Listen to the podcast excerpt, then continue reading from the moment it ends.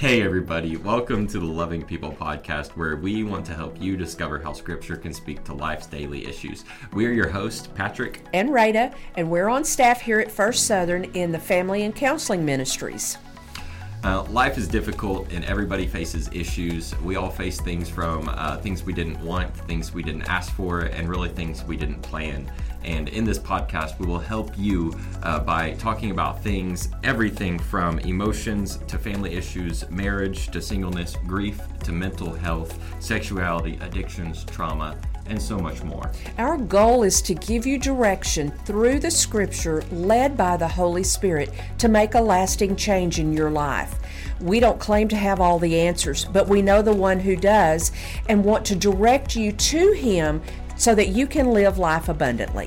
So, wherever you listen to podcasts, whether that's Spotify, Apple Podcasts, we will be on there. And if you really want a laugh, go to our church website, firstsbc.com, for the video version. Regardless, we hope you'll join us on this great journey.